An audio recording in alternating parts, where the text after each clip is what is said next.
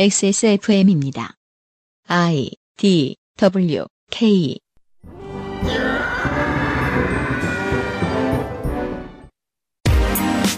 그 알실의 유승균 PD입니다. 국내 포털에서 공무원이라는 단어를 검색해 뉴스를 찾아보면 거의 대부분이 두 가지의 시선을 가지고 기사를 썼네요. 하나는 저 철밥통들이 싫다. 또 하나는 저들은 시킨 대로 해야 하는데 잘 안 하는 존재다. 아니 정말로 생각이 이게 다입니까?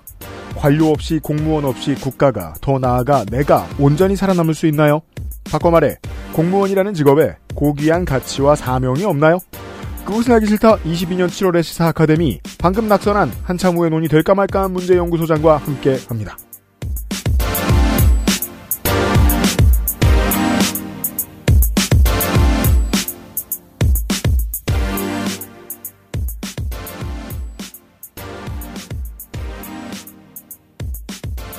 지구상의 청취자 여러분, 대한민국은 주말 오후입니다.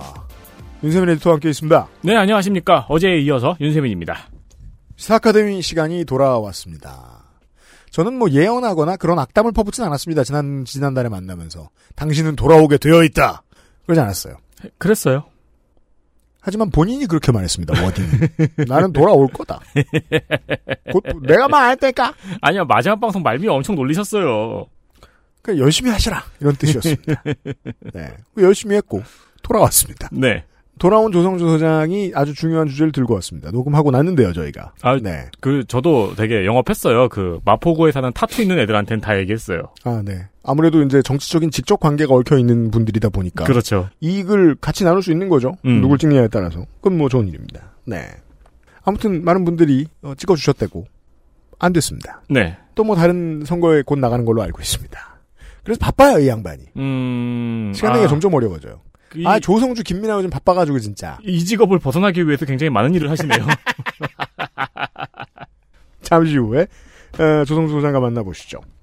그것은 알기 싫다는 아름다운 재단 18 어른 캠페인 리뷰를 확인하면 꾸룩꾸룩 온유 마카롱 마구 긁고 노는 케미하우스 애견 매트 고전의 재발견 평산 네이처 진경옥에서 도와주고 있습니다. 18. 홀로 어른이 되어야 하는 아이들을 위해 함께 해주세요. 아름다운 재단은 18 어른의 건강한 자립을 응원합니다.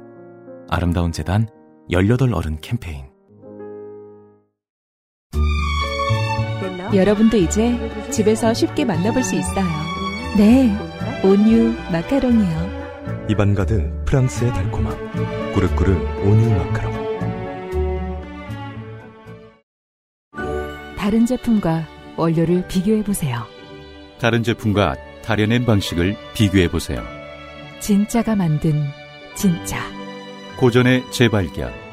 진경옥. 평산네이처. 평산네이처 건기식계에서 10년을 버틴 평산네이처. 감사의 의미로 가격 할인도 했습니다. 평산네이처 10년입니다. 와 그렇구나. 아 이 얘기 너무 자주 하나? 아로니아 평산네이처 진. 사장님이 이제 거의 망하게 생긴 행색으로 저를 처음 만나러 와서 거의 망하게 생겼다고 말했던 게 10년 전이네요. 그때 창업하셨습니다. 그 사이에 이제 아로니아 열풍도 식고. 네. 그런데도 살아남았습니다. 꿋꿋하게. 그렇습니다. 네. 그리고는 그동안 팟캐스트 많이 듣는 분들 아시죠? 온갖 팟캐스트에 다 광고를 내고 다녔습니다. 처음은 어디? 그 아실랑 했습니다. 동네 약국 온라인 마켓을 한번 뒤져 보십시오. 이 꾸덕한 경옥 땡을 표방한 건기식을 얼마에 팔고 있는지. 어, 이거는 제가 최근에 들은 저 정보가 있는데요. 특히 이제 해외 한인들 사이에서 음. 어, 관련 제품이 아주 비싸게 팔립니다. 음. 일단 염령이 많으신 분들도 많고 안 됩니다. 어, 한국에 들렀다 가실 때 이거 사가십시오. 그렇습니다. 이걸 선물로 주셔도 이건 분명히 반응이 좋을 수밖에 없어요. 활력의 대표 원료 녹용, 인삼, 생지황, 복령. 어, 이렇게 되네요. 그러니까요. 들으셨을까요, 성우님? 네. 등을 넣고 전통 방식 그대로 중탕했습니다. 그렇습니다. 중탕이야말로 인삼의 잠재력을 극한까지 끌어올리는 과정. 이랍니다. 이거는 약간 카카로트 훈련하는 것 같네요. 물을 전혀 넣지 않은 타이 추종을 불어하는 진함. 그래서 옷에 튈 일이 없어요. 에어 분쇄 기술을 통한 흡수율을 극대화했습니다. 그리고 이 옷에 튀기 어려운 게 만약에 옷에 튀었다. 네. 그럼 끝장입니다. 맞습니다. 그때는 깨끗한 생각을 확인해 보시고요. 그렇습니다. 간장에 튄 것과 춘장에 튄 건 다르잖아요. 네. 실제로 그 정도의 꾸덕함 차이가 있습니다. 춘장보다 훨씬 꾸덕합니다. 그렇습니다. 네. 그러니까 저희가 이 소고점을 두 가지를 동시에 말씀드려야 되는 모순이 있네. 원래 이런 마케팅은 실패하거든요. 뭔데요? 그러니까 가격도 저렴한데 음. 품질도 좋다. 액세스몰이 그게 문제입니다. 네, 이런 마케팅은 원래 실패하기 마련인데 둘 다 진짜 됩니다. 그렇습니다. 네, 그래서 저희가 이 자본주의의 본질을 제가 늘 알려드리잖아요. 자본은 늘 스스로 커지려고 하지만 어떤 자본가는 자본의 그 폭주를 마음에 들어하지 않는다. 음. 왜냐하면 그걸 계속 쫓아가는 살다 보면 힘드니까. 그래서 우리 대부분의 그 스폰서 사장님들이 마찬가지입니다. 돈을 그렇게까지 많이 벌고 싶진 않아. 나도 바쁘거든. 음. 그래서 이 정도 선에서 멈춘 거지. 퀄리티는 좋습니다.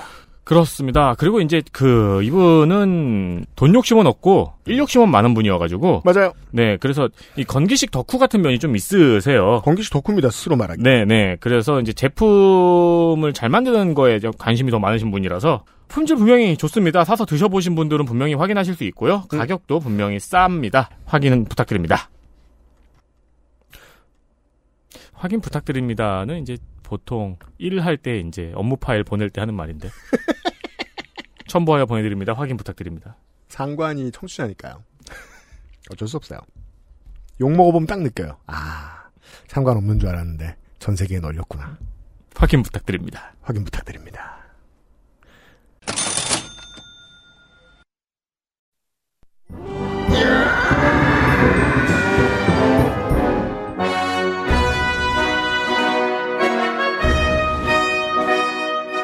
학구적인 정치 탐방 시사 아카데미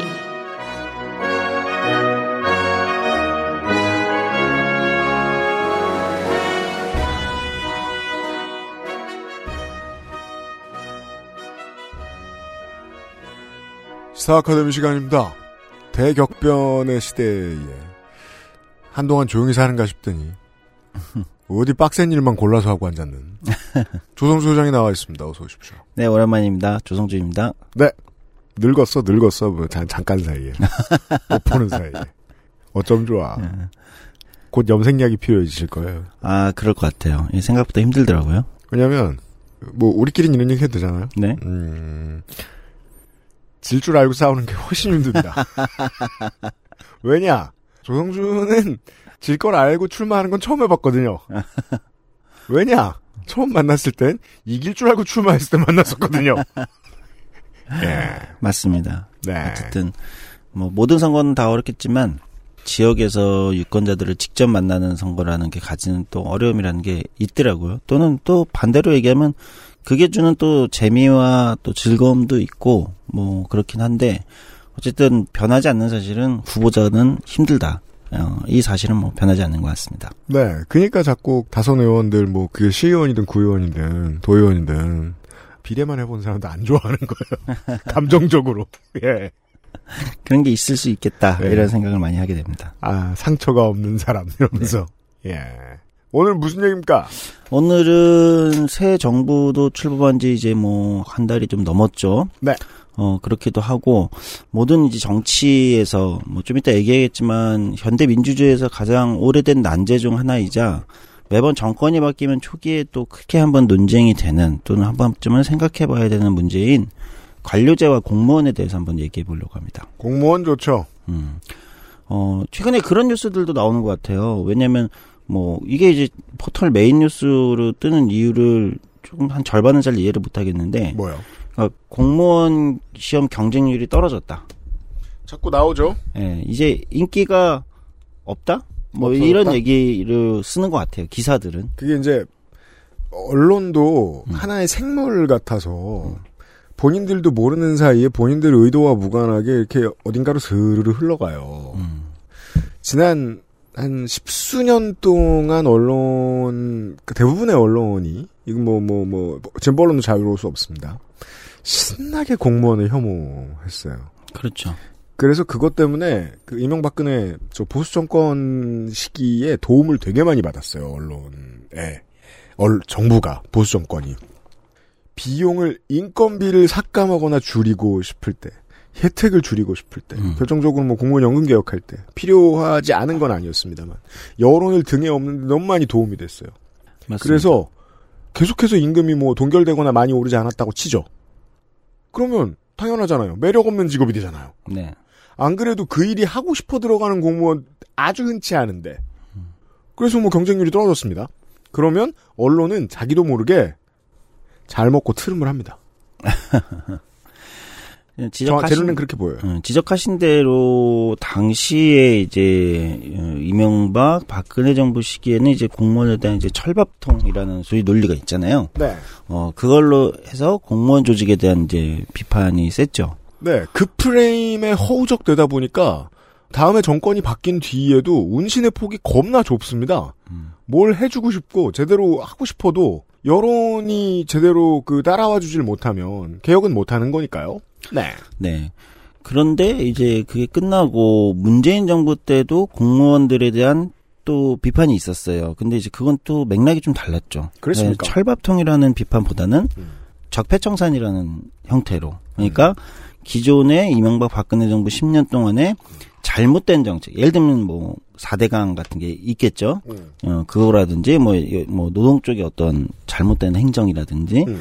그러니까 잘못된 어떤 정책에 복무한 음. 어, 공무원들에 대한 또 비판이 있었습니다. 어, 약간 저게 저 스포트라이트가 좀 다른데 비치는 게 어, 여기에서의 관료제는 지난주에 임상호 소장이 말씀드린 그 테크노크라트들, 음. 예, 고위 관료, 음. 머리 좋은 사람들, 네. 이런 사람들 얘기. 네. 네. 그러니까 이게 이런 쪽의 비판이 있었죠. 어, 그래서 이제 한바탕 이제 공무원 조직들을 이제 내부를 이제 여러 가지로 이제 개혁하겠다. 그런 측면에서 개혁하겠다는 이제 음, 일종의 포지셔닝이 있었던 것 같고요. 음.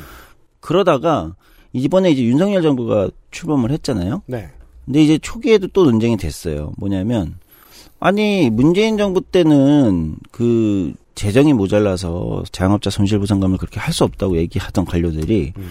윤석열 정부가 출범하니 그걸 이제 몇십 조로 그냥 쭉쭉 쐈단 말이죠. 소위 말해서 시민들한테.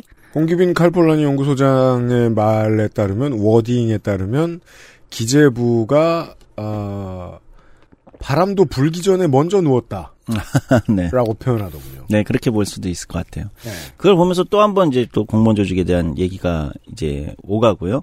음, 기재부 혐오. 네네. 그러니까 이제 그거는 이제 좀 넓게 보면은 어 한국에서 이제 공무원이라고 표현되는 이제 공무원 조직에 대한 얘기이기도 하지만 음.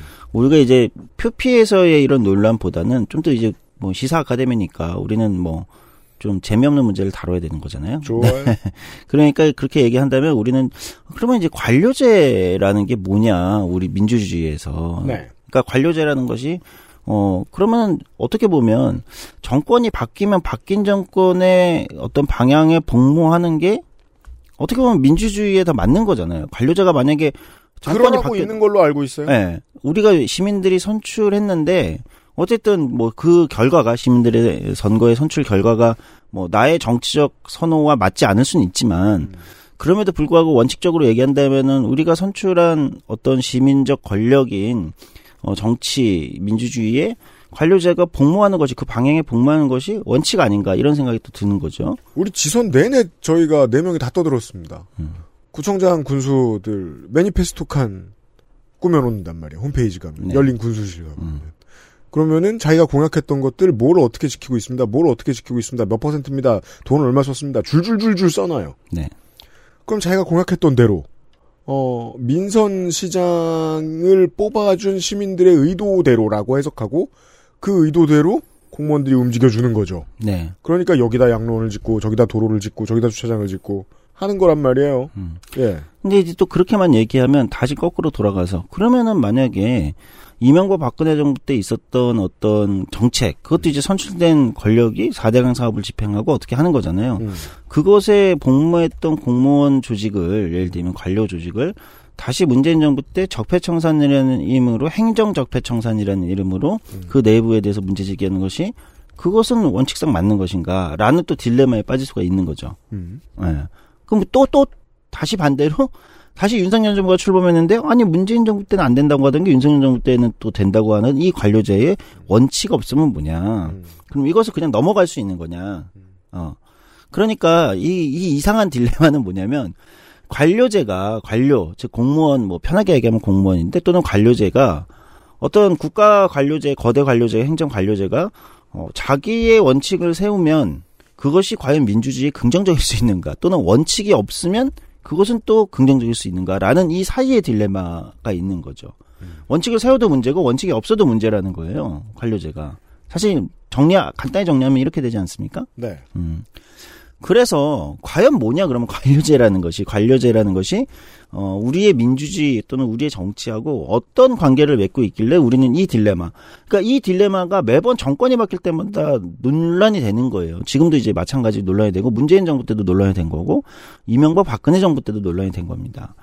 어 그래서 이 딜레마를 우리는 어떻게 이해를 해야 되는가에 대해서 한번 우리가 좀 깊 이 생각을 해볼 필요가 있겠다 이런 말씀을 좀 드리는 겁니다. 네. 그리고 아까 이제 우리가 intro에서 잠깐 얘기했듯이 공무원 시험 경쟁률이 떨어진다는 것이 가지는 의미는 뭘까? 그러니까 단순히 어, 뭐, 안정적인 직장, 한때 우리가 굉장히 이제 고용이 불안정한 어떤 노동시장, 지금도 불안정하지만, 고용이 불안정하고 임금 의 격차가 큰 특정 인사이더를 제외하고는 임금 격차가 그 큰 어떤 한국의 이중 노동 시장 구조에서 공무원이라는 자리가 인사이더가 된 거잖아요. 내부에 괜찮은 일자리가 되면서 생긴 문제인데 그냥 이것을 어떤 노동에서의 또는 고용에서의 안정성과 임금 복지가 괜찮은 어, 내부 노동시장 문제라만 볼 거냐 아니면 그것이 민주주의와 연관되는 어떤 문제와는 어떻게 연결되는 건가 한번 볼 필요가 있는 거죠. 그래서 공무원 시험 경쟁률이 떨어졌다는 것이 관료제와 민주주의 관계에서 어떤 의미를 가지는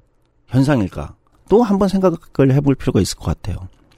뭐 꼭 다 공무원 얘기는 아닙니다만 아직까지 이제 그 학계에서 어 가방 끈 긴 사람들이 아직까지는 해석의 엄두를 제대로 못 내고 있는 분야예요. 공무원을 포함해서 생각보다 많은 직업을 가지지 않으려는 사람들이 유럽과 북미 대륙에 생겨나고 있고 그 숫자는 리니어 하나마 늘어난다. 라는 거. 보면서 이제 공무원과 관련된 기사들을 읽으면서도 그런 생각이 드는 거예요. 이 직업에 목을 매는 것도 이상하지만 음, 이 직업이 필요 없어라고 하는 것도 이상하다. 그렇죠. 예. 그 중에 공무원도 들어가더라고요. 음. 우리나라에서는. 음. 그래서 이제 관료제 관료라는 게 뭐냐 관료제라는 게 민주주의하고의 이제 아주 이제 그 근원적인 얘기를 해보면 그런 얘기를 종종 해요. 인류가 발명한 것 중에 가장 강력한 무기는 뭘까? 음. 어, 그럼 이제 핵무기를 얘기하겠죠. 지금까지 발명된 무기 중에는. 아, 병장기. 음. 또는 뭐 어느 시점에는 이제 밀리터리 매니아들이 아마 듣고 계신 분들이 우리 청취자분들도 꽤 있을 거고 밀덕들은 좀 무서운 분들이기 때문에 그럼요. 말 잘못하면 이제 걸려들겠지만 어느 부모 시점에 중에 원수는 잊어버려. 무기 개발의 이제 역사를 보면 어느 시점에는 이제 기관총이 나왔을 때가 이제 굉장히 이제 여러 가지가 바뀌지 않습니까? 네. 예, 여러 가지 군대 전략 전술에 전쟁의 형태가 바뀌죠. 음. 현대전으로 오게 되면은 전쟁의 형태가 이제 총력전이라는 형태로 바- 뭐 저는 이제 전문가는 아닙니다. 밀, 음. 밀떡은 아니어서 지적하지 말아달라는 네, 그렇습니다. 미리 이제 밑밥을 까는 건데. 근데 이제 국가 단위의 어마어마한 큰 규모의 전쟁이 되면서 이제 전쟁의 승패를 좌우하는 것은 어떤 이제 결전 병기 같은 것이 아니라 네. 음, 게임에서 나오는 건데 어쨌든 음. 어, 건담 같은 결전 병기가 피니셔. 아니라 알았어요. 네. 뭡니까? 예, 이제 건담 매니아들도 듣고 계시겠지만 결전 병기가 아니라 보급이잖아요. 보급. 어, 결국은 이제 얼- 군수 보급, 그러니까 결국은 얼만큼 자원을 동원할 수 있는가, 음. 어, 이, 이거지 않습니까? 네. 예, 그래서 이제 건담에서 이제 오데사 작전 같은 것도 하고 막 그러는 건데, 어쨌든 그런 겁니다.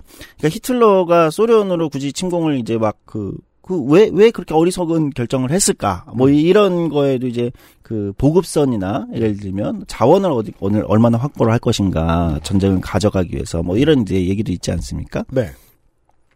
결국은 이제 어, 어느 정도의 국가 단위 규모가 큰 것이 되면서부터 이제 이걸 동원할 수 있는 이런 것들이 이제 전쟁의 승패를 좌우하겠죠. 예. 네, 지금 우리는 압니다. 어, 푸틴과 그 일당들은 자신이 있었구나, 보급 문제에 대해서. 네, 그런 네. 또 그런 측면도 설명이 되겠네요. blueprint가 있었구나. 그런데 어 이제 갑자기 이제 전쟁 얘기로 온 이유는 그러면 이제 이것을 얼마나 효율적으로 빠르게 또는 거대하게 동원할 수 있는가는 결국은 얼마나 그 동원할 수 있는 체제를 갖추고 있는가지 않겠습니까? 네. 음. 그래서 다시 돌아가면 인류가 발명한 가장 강력한 무기는 관료제가 아닐까라는 겁니다. 보급선이란 다 뭉뚱그려서 보면 시스템이죠. 네. 음. 그러니까 어떤 무기도 관료제만큼 강력할 수는 없다. 어, 그러니까 그 무기 하나가 아니라 어, 이 국가 단위의 자원과 예를 들면 심지어 이 자원 뭐 전 좋아하는 표현은 아니지만 인적 자원까지 포함해서 그러니까 사람까지 어떻게 배치하고 동원하고 예를 들면 어, 움직이게 하고 또는 뭐 경제도 마찬가지죠. 그러니까 모든 것들을 이렇게 동원하고 움직이는 이 체제는 사실 거대 국가 관료제가 하는 거잖아요. 그렇죠? 이 시스템. 전쟁이 정확히 전쟁은 아닙니다만 온 세계가 역병과의 전쟁을 벌였는데 결국 최전선에 나섰던 방패는 다 머신이었죠. 그렇죠. 머신이죠. 시스템이죠. 네, 머신이라는 거. 인적 자원이고. 그러니까 그 머신이 얼마나 예를 들면 아주 좋은 지적을 해주셨는데 팬데믹과 같은 상황이 왔을 때 어떤 나라가 머신을 어떻게 잘 효율적으로 작동시키는가에 따라서 이 방역의 성과가 다르는 거 아닙니까? 그래서 우리가 그렇게 일본 이야기에 관심이 많았던 거예요. 네. 저기의 관료제는 어 팬데믹이고 다들 1분 1초가 아까운데 팩스 보내고 앉았다. 음, 음, 음. 그들의 머신의 일부였던 거죠. 그렇죠. 그리고 이제 미국이나 이런 데서의 그 머신이 밑에까지 작동하지 않는 문제. 예를 들면 어, 그건 이제 의외로. 우리가 나성인이 받아온 저 볼펜으로 글씨 쓴 백신 맞았다는 증명서를 네. 보고 깨달았죠. 맞아, 맞아요. 네. 어, 그런 거잖아요. 음. 어, 그러니까 뭐 이제 좀 이따 얘기하려고 했지만 이제 이 이야기가 나온 김에 하면은 그러니까 그 머신이라고 하는 국가 관료제가 얼만큼 어, 체계적으로 또는 그 맥락에 맞게 잘 작동하는가에 따라서 네. 어, 이것이 뭐, 심지어는 그런 논쟁까지 이어지기도 합니다. 그래서 동아시아 국가들은 중앙 어떤 그 집권적 관료제를, 국가 관료제를 오랫동안 아주 일찍부터 해온 어, 나라들이 많아서 그렇죠. 그런 것들이 잘 작동한다. 이렇게 분석하는 분들도 있어요. 이건 뭐 동의를 하고 말고를 떠나서 음. 그런 의견도 있다는 거예요. 네. 네. 좀뭐 미신에 근거한 해석이라고 생각합니다만 네. 여튼 네. 예, 저도 경험이 길다. 어, 썩 그게 100%썩 동의하는 의견은 아닌데 그런 니들, 의견이 니들 나라에 왕 없었냐? 어, 네. 근데 그런 의견이 또 설득력이 또 있는 부분도 있어요. 왜 유난히 음. 이쪽 나라들이 그런 것들이 잘 작동하고 네. 어, 어떤 그게 사회 문화적인 어떤 데까지도 영향을 상당히 끼친다. 입심양명이라는 뭐 음. 이런 이제 얘기도 있지 않습니까? 음. 그런 것까지 갈 정도로 이 다시 돌아오면 이제 관료제라는 것은 그만큼 사실은 어느 정도 인류가 어느 정도의 규모의 국가 단위를 운영하기 시작하면서부터는 음. 가장 강력한 어떤 무기이자 어, 우리의 어떤 사회, 경제 전체 공동체에 가장 그 지배적인 또는 결정적 영향을 미치는 무엇이로 등장한 거죠. 이게 뭐 이제 캐릭터 하나만 움직이면 되는 게임이면 처음에 이제 게임을 시작하면서 정비해야 될 게 이런 겁니다. 뭐 자기 인벤, 음, 네, 자기 레벨 어디로 올리는가, 그렇지. skill tree. 예, 자기 전직 어디로 하는가, 음. 나죠 나. 음. 근데 이게 이제 전략 시뮬이 되면 관료제 어떻게 조성하는가가 제일 중요한 문제가 됩니다. 그렇죠. 00년대 이후의 게임들 보면 네. 이걸 잘못하면 다 헝클어져 있고 하수들 같은 경우에는 내가 이걸 잘못해서 잘 안 된다는 사실조차 몰라요. 네, 그렇죠. 얘 왜 이 영주 왜 말 안 듣지? 예. 제 가 그런 사람이었습니다. 얘 왜 충성도 낮지? 네. 왜 자꾸 역병이 돌까? 뭐 예, 다 못된 새끼들이잖아. 이 게임을 잘못 만들었다. 이런 식으로 나가는 거예요. 전투에서 아무리 승리해도 역병이 막 돌고 나면 이제 다 아수라장이 되는. 결국 음. 그 게임은 좋게 클리어 못합니다. 그러니까 그런 거란 말이죠. 그러니까 어떻게 보면은 이제 이제 민주주의랑 비교를 하면 음, 예전에 방송에서도 잠깐 얘기한 적이 언급하고 간 적이 있지만 우리가 이제 아테네 수준의 우리가 이제 민주주의의 원형이라고 얘기하는 도시국가 정도 규모의 네. 아테네 민주주의 정도에서는 사실은 이런 거대 관료제가 필요가 없죠. 왜죠? 아 왜냐면은 작아서? 도, 시의 규모가 작아서. 어, 도시의 규모가 작고 네. 예, 그렇기 때문에 물론 이제 다른 비판도 있어요. 노, 노예제가 있었기 때문에 노예란 존재가 있었기 때문에 네. 어, 일정 정도 그걸 담당해줬다. 노예들이 생각보다 굉장히 전문적 skill을 가진 존재들이었단 말이에요. 당시에는 그죠. 음, 그리고 그런 노예들을 확보하려고 또 전쟁을 했고 네. 어, 그러니까 전문적 skill을 가진 노예들을 skillful 하냐? 아니면 더 낮은 대우를 받거나 목숨을 잃느냐를 놓고 이제 다투어야 하는 아, 네. 인간이잖아요. skillful 하죠. 네. 즉 관료의 짐을 어느 정도 어느 정도는 지고 있네요. 네네네 그런 네. 이제 분석도 있어요. 근데 이제 어쨌든 그것도 이제 의견인데 어쨌든 도시국가 정도 아테네 민주주의에서 도시국가 정도에서는 그런 거대 관료제가 필요하진 않았던 거죠. 그러니까 이제 그 우리가 드라마 로마나 뭐 하여튼 여- 로마는 좀 다르지만 여러 가지 그 당시 걸 보면은 어, 돌아가면서 봤잖아요. 예를 들면 행정 관료를 네. 법관 우리로 따지면 법 법 판사에 해당하는 사람들도 뭐에 해당하는 사람도 시민들이 추첨으로 돌아가면서 맡을 수 있는 거죠. 근데 재밌는 건그 당시에도 두 가지는 맡기지 않았습니다. 추첨에 뭐요? 회계하고 전쟁이죠. 음. 어, 회계하고 전쟁은 전문적인 사람으로 하는 거죠. 음. 음, 그 회계고시와 전쟁고시가 있었겠네. 네네. 예. 그런 것처럼 그건 이제 전문적인 능력을 가진 사람한테 맡겨야 되는 영역이에요. 그러니까 이게 뭐냐면 이제 그 당시 도시국가 규모에서는 그 정도가 전문 관료가 필요한 거고 그리고 나머지 일부를 노예 스킬풀한 노예들이 담당하고 나머지는 소위 말하는 민주주의 우리가 아테네에서 얘기하는 어, 서로 맨날 논쟁하고 토론하고 어, 음모를 꾸미기도 하고 네네. 추방하기도 하고 뭐 그런 이제 그걸로 작동할 수 있다는 거예요 사회가. 음. 근데 이제 그런 규모를 넘어서지 않았습니까? 이게 이제 거대 국가 단위 몇 몇백만 몇천만 규모 또는 어느 나라의 경우는 몇억 규모가 되면 그리스가 아니라 네. 당나라였다. 네. 그럼 이제 달라지는 거죠. 음. 네. 뭐 이거를 누구는 이제 제국 규모가 되면 이제 뭐 어디를 통치하는 이런 걸로도 얘기할 수 있겠지만 어쨌든 현대로 오게 되면서부터는 국가 관료제 이제 관료제의 출현은 어, 필연적일 수밖에 없는 우리가 적어도 이제 우리의 공동체 단위를 국가라는 형태로 운영하게 되면서부터는 네. 어, 이런 전문 어 떤 그 거대 행정 관료제의 출현은 필연적일 수밖에 없었고 팬클럽 만들어 보신 덕 여러분이 좀 더 쉽게 이해할 어 수 그럴 수 있습니다. 예, 규모가 커지면 네. 시작하자마자 구조를 만드는데 몰입합니다. 덕질 반, 음, 시스템 만들기 반이에요. 보고 있으면. 맞아요. 처음에 그거 잘못하면 나중에 무슨 험한 꼴 겁나 크게 되돌아옵니다. 그렇죠. 예. 그러니까 모든 조직에는 규모가 일정 정도 되면 이제 그런 우리가 표현이 다를 뿐 관료가 필요하고 관료자가 필요하다. 그렇죠.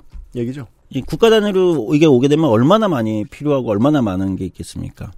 근데 우리가 이제 아까 초반부에 다뤘듯이 이 관료제라는 것이 어 필요성은 알겠어. 규모에 따라 필요성은 알겠단 말이죠. 음. 여기까지는 뭐 크게 부정할 수 없.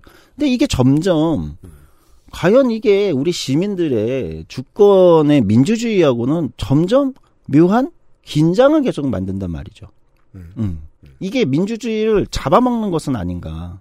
라는 의구심. 예. 그러니까 이게 기재부의 나라냐 이런 말, 말처럼 네. 과거에도 있지 않았을까요? 우리 이게 뭐 뭐의 나라냐 이런 게 네. 조, 조선시대로 얘기하면 뭘까? 조선시대 관료로 얘기하면 의금부? 어, 의금부의 나라냐 뭐 하여튼 검찰의 나라냐고 어. 뭐 이런 것처럼 네.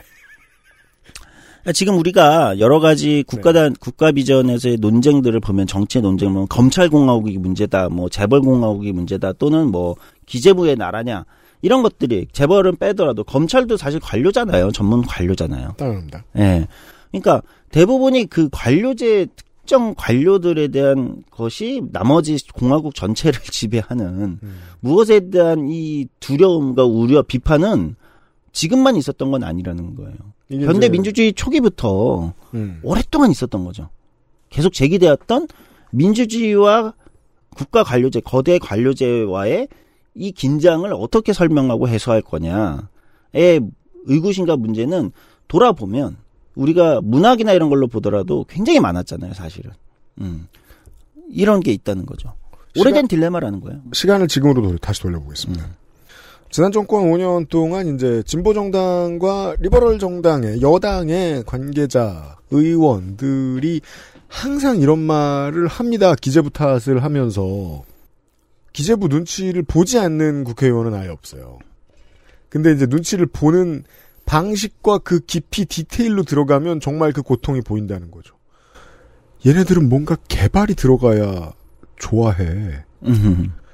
근데 그 얘기를 길게 하는, 되게 길게 하는데, 제가 가장 꽂혔던 말은 좋아해였어요. 음. 얘네가 뭘 좋아하는지가 중요하구나. 음. 입법 노동자들이. 네. 그, 그, 뭐- 뭘 좋아하는지 아닌지를 생각한다는 건 눈치를 본다는 얘기잖아요. 음. 그 반대쪽에 기재부 관료들의 얘기는 거의 안 나오는데, 보통 이제 나오는 것들을 가지고 정리하면 자기들 사정을 막 얘기합니다.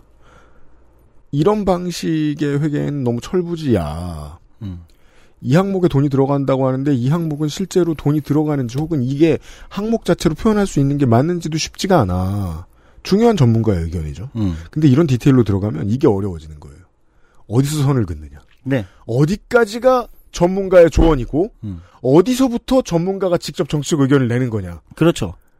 매번 가름말을 친다. 네. 그러면 매번 가름말을 잘 타는 아주 적중률이 높은 사수가 있을 수도 있죠. 네. 하지만 그의 의견은 어딘가 허공으로 사라져 있을 거예요. 너무 어렵기도 하고 네. 건건이 그 디테일을 다 아는 사람은 없거든요. 네. 예. 그리고 우리는 양 극단의 의견이 더 중요하거든요. 사람들은 거기에 많이 쏠리게 되고. 허경영. 그러니까 이게 쉽냐고요.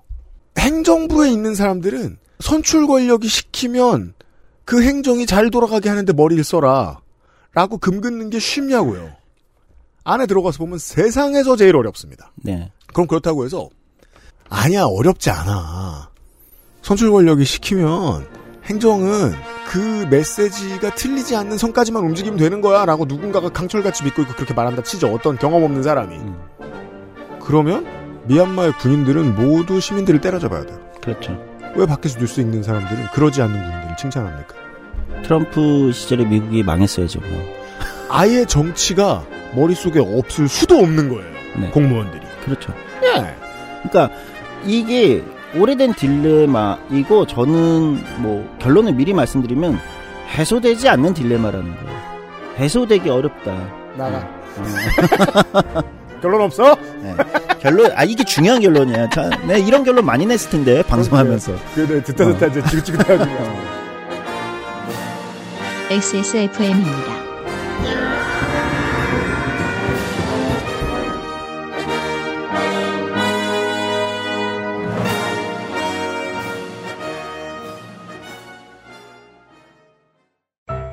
앞면, 뒷면, 측면까지 완벽 방수. 양면 사용으로 다양하게 꾸며보세요. 케미하우스 애견 매트. 뭔가 그곳을 떠난다는 게 되게 믿기지가 않았거든요. 반평생보다 더 많이 자랐는데 갑자기 떠나게 된다니까 믿기지도 않았고. 여러분의 독립은 몇 살이었나요? 보육원의 아이들은 만 18세가 되면 시설을 나와 홀로 살아가야 합니다. 어른이 되기는 아직 이른 나이. 곁에 아무도 없다면 그것은 자립이 아니라 고립입니다. 18. 홀로 어른이 되어야 하는 아이들을 위해 함께 해주세요. 아름다운 재단은 18 어른의 건강한 자립을 응원합니다. 아름다운 재단 18 어른 캠페인. 프랑스에 살면서 많은 마카롱을 먹어봤었죠. 하지만 언제나 만족했던 건 아니었어요. 절 가장 만족시킨 마카롱이 한국에서 왔다면 믿을 수 있나요? 촉촉한 식감, 은은한 달콤함. 제가 마카롱이 기대했던 모든 것이었어요. 네, 온유 마카롱이요. 입안 가득 프랑스의 달콤함. 꾸르꾸르 온유 마카롱. 꾸룩꾸룩 광고입니다. 선물도 하고 함께 나눠도 먹을 수 있는 꾸룩꾸룩. 아 이거는 어, 진경옥과 다른 홍보를 할 수 있어요. 비싸요. 맞습니다. 비싼 것보다도 좋지만 디지털 디지털. 어, 더워요. 아이 미친 에어컨 여름만 여름에만 고장 나고 진짜. 디저트 장인의 손끝으로 빚어지는 수제만의 고급스러움. 네. 아, 이거 할 때마다 성가병이 읽어줄 것 같네, 나타나서. 주로 왜 성가비가 읽었지 이걸? 100% 통아몬드를 갈아 만든 coque를 사용한 마카롱. 포르투갈식 부드럽고 고소한 에그타르트. 타르트입니다. 맞습니다. 프랑스식 티 쿠키와 케이크, 마들렌과 피낭시에를 섞은 구움 과자 세트도 있고요. 맛있는 과자입니다. 마카롱, 에그타르트, 과자 세트. 달콤하고 가볍지만 품격이 느껴지는 선물을 원할 때 꾸르꾸르를 확인해 보십시오. 액세스몰에 언제나 준비돼 있고 리뷰를 확인해 보십시오. 그렇습니다. 동네 근처 카페 가셔도 마카롱은 팔고 에그타르트는 팔 거예요. 네. 근데 그것에 비해 확실히 맛이 있고 가격이 조금 더 나가니까 확인해 보시면 만족감을 느끼실 수 있을 겁니다. 액세스몰에 있고요. 조소장 다시 나옵니다. 뿅.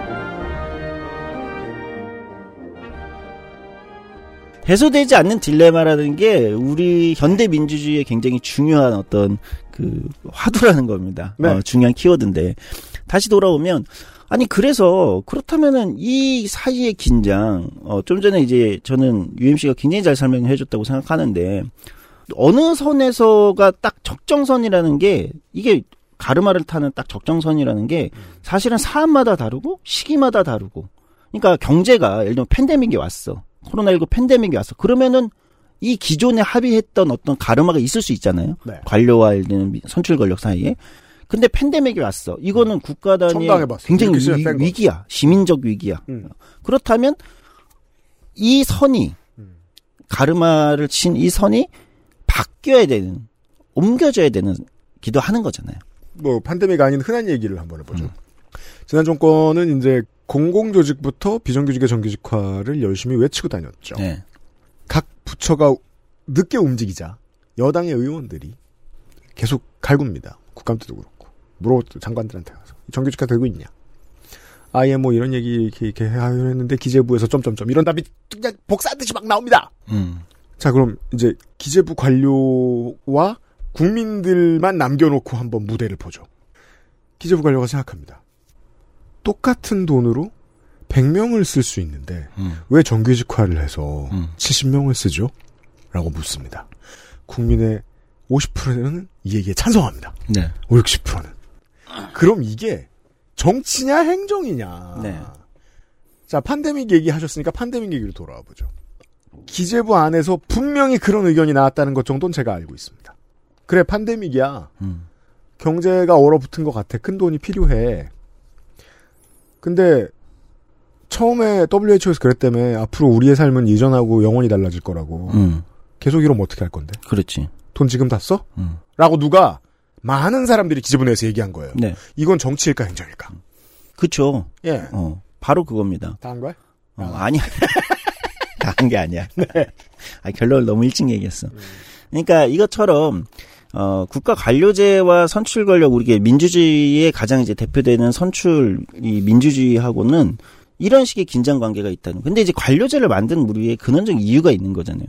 이 거대한 공동체를 안정적으로 계속 유지하고 관리하고 움직여가기 위해선 이 시스템은 필수 불가결이다. 이 관료 시스템은. 없이 살아보라고요. 그렇죠. 한번. 그럼 우리는 이제 건강보험료도 낼 수가 없고 뭐 이런 것들이 안 되는 거잖아요. 그러니까 니들이 이제 계속해서 이제 공무원 줄여라 줄여라 해가지고 어디 보건소 없애보시고. 네, 그렇죠.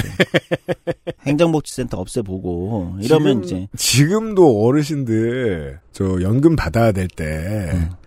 종이로 뭐 쓰는 거 찾으러 다닙니다. 그거 해줄 공무원 없애보시라고. 그렇죠. 예, 없애자고 말하는 본인들이 다칩니다. 음. 그렇게 보면 어, 재미있는 것은 공무원들을 아까 이제 다시 돌아오면 이제 한국의 정치에서의 관료제를 다루는 논리라는 게 네. 사실은 그, 굉장히 이제 심도 있는 논의가 잘 안 된 이유는 공무원들을 다 관료 조직들을 구성원들을 다 철밥통이라고 비난하면서 그렇죠. 그건 비난하면서 왜 우리 말은 안 들어? 라고 한다는 거. 어, 이 사이에 그러면 도대체 한국의 관료제가 또는 대한민국의 어떤 국가 관료제라는 것이 지금 시기에 우리 사회에서 가지고 있는 어떤 방향성에 대한 합의, 아까 얘기한 가르마 선, 어떤 이 합의에 대한 논의를 우리는 진지하게 사실 해본 적이 별로 없는 거예요. 그러네요. 어떤 역할을 해야 됩니까? 이제 공무원들은. 이건 무슨 얘기냐면, 관료 조직도 구성원들이 있단 말이죠. 당연합니다. 이제 공무원들 입장에서 보면 그런 생각을 할 거예요. 우리는 왜 공무원을 하는가? 음. 어. 이 뭐냐면, 그래서 어느 방향으로 가자는 겁니까? 어느 방향으로. 어. 어, 5년 대통령 임기 5년이 지나면 그 방향이 180도로 바뀌는데, 그러고 있습니다. 예, 180도로 매번 바뀌었다가 또 바뀌는데, 그럴 가능성이 매번 있는 거 아닙니까? 네. 근데 민주주의가 원래 그러니까. 근데 180도로 바뀌면, 우리는 그럼 180도 다른 방향으로 또 가야 됩니까? 다른 논리를 만들어서? 이번에 구청장 군수들 국민의힘 사람들 많이 들어왔죠. 어. 지난 4년 동안 영남권을 제외하고 모든 지역에서 기초단체장도 민주당이 다 이겼죠. 그때 노동인권 상담센터 엄청 만들었습니다. 네. 그때 새로 임기제 채용된 사람들도 많죠. 네. 그 사람들이 쫓겨난다 칩시다. 이번에 많이 쫓겨납니다. 네. 근데 센터장을 하고 이거 조직에 있던 사람들 중에 늘공이 있잖아요. 음. 항상 공무원 하던 사람들 있잖아요. 음. 그이 사람들이 이제 어디 가요? 뭐 저기 새로 만드는 데 가겠죠. 네. 180도 달라진 일을 하겠죠. 이래서 이제 그 소장님의 이 지적부터 시작하면 좋은 겁니다. 사람이 하는 일이잖아요. 네. 사람이 하는 일이죠. 아무리 공무원이어도 자아를 채우는 게 직업인데 자아가 0% 차면 그거 직업 하기 싫어요. 아무리 돈 줘도 하기 싫어요. 그럼 자아를 채우느라 어떻게 하느냐? 옛날 어른들은 어떻게 했느냐? 부동산 벌어 다녔습니다. 음, 실제 많은 공무원들이 비슷합니다. 네, 딴 데 돈 썼죠. 이건 제가 서울에 있는 군부대 나와서 압니다. 네. 평생 거기 있던 부사관들 땅 사는 것밖에 안 했습니다. 맞습니다. 비슷한 거예요. 그 자아가 뻥 비어 있어요? 그러면 자아는 이상한 데서 스스로를 채우려고 들어요. 이건 공무원 전체 조직에 나빠요. 그렇죠. 그래서 공무원들 관료들 입장에서 본다면 그런 거죠. 아니 그러면은 우리는 이제 어느 쪽에 맞춰야 되나? 어느 쪽에 맞추던 우리한테는 어쨌든 이쪽에 맞추면 이쪽에 맞춘다고 뭐라고 할 거고 이쪽에 맞추면 다시 이쪽에 맞춘다고 적폐청산한다고 할 거고 반대하면 지, 지난 정권에 부역했다고 할 겁니다. 그러면 어, 결론은 어떻게 되냐? 아무것도 안 하게 되는 거죠. 이 결론이 지혜로워지는 거예요. 네. 어떤 사람들 열심히 일하지 않아도 되는 포지션 말고 열심히 일해야 하는 포지션에 있는 공무원들한테는 그게 맞는 거예요. 네. 지금 서울시청에서 근무하시는 분들 중에 이런 생각하시는 분들 많으실 거라고 생각해요. 지난 1년 동안. 음. 예. 10년 동안 한 방향으로 꾸준히 나가다가 네. 되돌아가고 있잖아요. 네. 내가 한 걸 다 다시 치우고 있어요. 네. 우울하죠. 공허하고 내가 땅 투기하고 다니지 않는 이상. 그래서 저는 어떤 시기에 세상은 점점 굉장히 급격한 변화를 때로는 맞이하기도 하고 아까 우리가 논의했듯이 선출 권력과 민주주의가 어, 그런 변화를 선택하기도 해요 우리 시민들이 그렇잖아요. 네. 아 이제 우리는 지난 5년하고는 다른 완전히 다른 걸 좀 해봐, 해봐야 돼. 만약에 이런 합의가 크게 있다면 우리 사회에서 음. 저는 그런 정책 합의가 크게 있다고 생각하진 않지만 한국 네, 사회에서 저도 그렇게 믿습니다. 어쨌든 때로는 뭐 아까 팬데믹 얘기했듯이 그런 것처럼 아 이거는 뭐 이제는 우리 다시 뒤로 돌아갈 수 없어 다른 변화로 가야 돼 이런 이제 예를 들면 합의가 적어도 여, 여야나 이런 건 있는 거잖아요.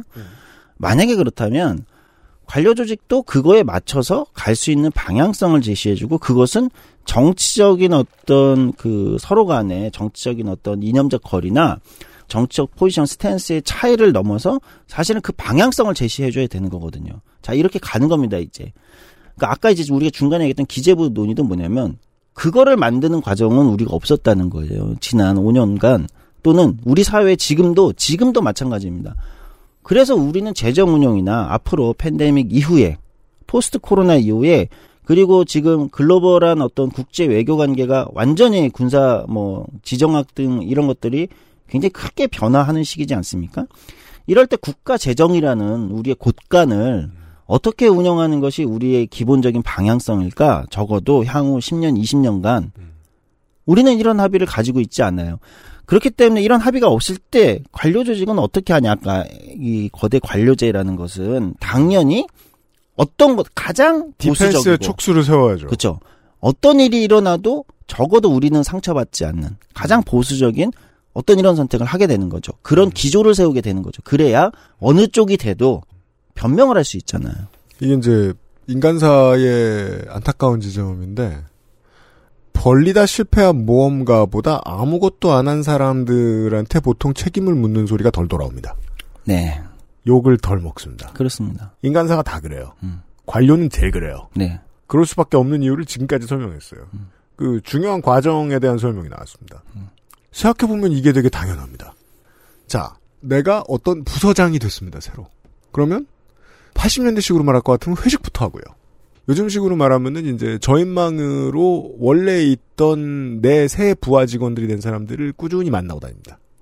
뭘 원하는지 특성도 막 파악해보고 인간적으로 파악을 해야 조직이 돌아갈 테니까. 그리고 나서부터 얘기합니다. 난 이렇게 하고 싶다 사업을. 음. 예. 그전 은퇴한 이 아저씨하고 다르게 요걸 하고 싶다. 지난번에 계속 그렇게 이제 시스템을 방치해 놨다가 이 아저씨가 지금 돈을 떼먹던 게 들켜 잘린 거 아니냐. 나는 그런 꼴을 당하고 싶진 않다. 그러니까 어떻게 저렇게 하고 싶은데 도와달라 하고 합의를 얻어낸다. 네. 그러면 정부가 당선돼서 새로 들어오면 제일 먼저 할 일은 그거죠. 관료들과 정치를 하는 일이에요. 네. 정치적으로 관료들에게 접근해서 우리는 이걸 하고 싶습니다. 여러분들은 어디까지 갈 겁니까? 우리가 하고 싶은 그것은 시민적으로 정당성을 획득해 온 거잖아요. 선거를 통해서. 음. 한국은 진보 보수 가리지 않고 음. 언론인도 언론 소비자들도 그걸 용납하고 싶어 하지 않아요. 네. 하라면 하는 거지. 어. 우리가 저 올 초에 스타카데미에서 얘기했잖아요. 많은 진보 언론들이 정- 절대왕정과 민주정을 헷갈리고 있다고. 맞아요. 절대왕정 관료제를 선호하는 것처럼 구는 거예요. 왜냐하면 한국은 빨리빨리의 국가니까. 음. 빨리빨리를 할 때 뭐가 생략되느냐? 관료를 설득하는 정치. 음. 그 얘기군요. 그러니까 이게 표현 좋은데 그냥 정권 바뀌면 바뀌는 대로 100% 복무해라고 얘기하는 그 거기서 무엇을 시키던 이것이 또 우리 사회의 시민들의 삶에 어마- 어마어마한 피폐함을 안겨주기도 한단 말이죠. 그렇다면 우리는 여기서 뭘까? 결국은 이 정치적 합의가 필요한데 그 정치적 합의의 가장 밑바닥에는 그러니까 그냥 정권 바뀌면 바뀌는 대로 100% 복무해라고 얘기하는 그 거기서 무엇을 시키던 이것이 또 우리 사회의 시민들의 삶에 어마- 어마어마한 피폐함을 안겨주기도 한단 말이죠. 그렇다면 우리는 여기서 뭘까? 결국은 이 정치적 합의가 필요한데 그 정치적 합의의 가장 밑바닥에는 그러니까 어, 선거를 통해서 정당성을 획득한 어, 선출 권력과 관료제, 국가 관료제 사이에서의 그 적어도 그 임기 동안에서의 이 방향성에 대한 정책 합의도 필요하죠. 근데 그 정책 합의에 저는 더 밑바닥에 하나가 더 있다고 생각해요. 그게 있습니까? 시민들과의 합의예요. 관료는 뭐냐? 그러니까 제가 이런 표현을 음, 제가 음, 아주 슈퍼 이고에서 음. 어, 그 이야기로 나가는 걸 막고 싶었어요. 어, 시사 아카데미의 기승전이죠. 뜬구름을 잡기 시작한다. 슬슬. 아니야. 안될 얘기를 한다. 들, 듣자. 네, 한번 들어보십시오. 네. 어, 정치적 합의 밑에 시민적 합의가 필요한데 이 시민적 합의는 뭐냐면 관료가 누구냐는 거예요. 그러니까 공무원이 누구냐? 공무원도 동료 시민이라는 겁니다. 음, 그럼요. 음, 공무원 표가 웃음냐. 네. 동료 시민입니다. 그러니까 특별한 사람들이 아닌 거예요. 동료 시민입니다. 근데 그 우리 같은 동- 시민들하고 다른 좀 특별한 역할을 하는 시민입니다. 그건 뭐냐면 공적 역할에 복무해라. 네. 공적 역할에 복무하는 것을 직업으로 하는 시민들인 거예요. 네. 그러니까 무엇이 됐던 공무원들은 공적 역할을 해야 된다. 입사한다고 안 하고 임용한다고 합니다. 그렇죠. 그게 다른 거예요. 민간 기업의 직원하고 공무원 다른 겁니다. 음. 그 사이의 합의. 어쨌든 시민 공동체를 위해서 당신은 있는 겁니다. 일을 하는 겁니다. 음. 그래서 사실은 존중받아야 되는 거죠. 어떤 면에서. 그러니까 이- 다른 예를 들어볼게요. 군인이 뭡니까? 그러니까 밀리터리 서비스 서비스를 하는 군인은 우리 공동체의 그 안보를 위해서, 우리 공동체의 안위를 위해서 복무하는 거잖아요. 공적으로 복무하는 거 아닙니까? 그래서 존중받아야 되는 거잖아요. 제가 너무 많이 말해서 이제 들으시면 지겨우신 한국과 미국의 가장 큰 차이죠. 공적인 일의 봉사에 대한 감사라는 개념이 없다. 네. 대한민국은. 네. 네.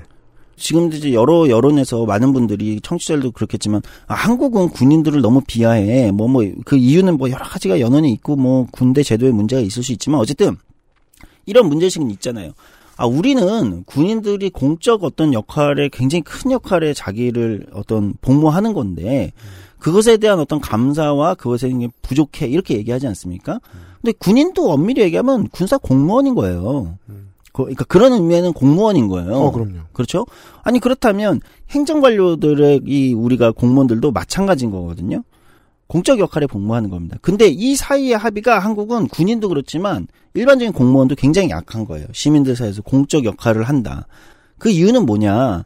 아까 얘기했듯이 아, 우리가 행정 관료들이 공적 역할에 복무하는 동료 시민, 민주주의 안에서의 동료 시민이다. 그 안에서 우리는 어떤 어, 진보든 보수든 선출 권력의 방향에 따라서 어떤 시민 공동체를 위해서 공적으로 복무하는 겁니다라는 방향성과 자기들의 어떤 그 그걸 뭐라고 합니까? 신조? 뭐 아, 신조라는 표현은 좀 너무 구리구나. 어, 그래요. 어.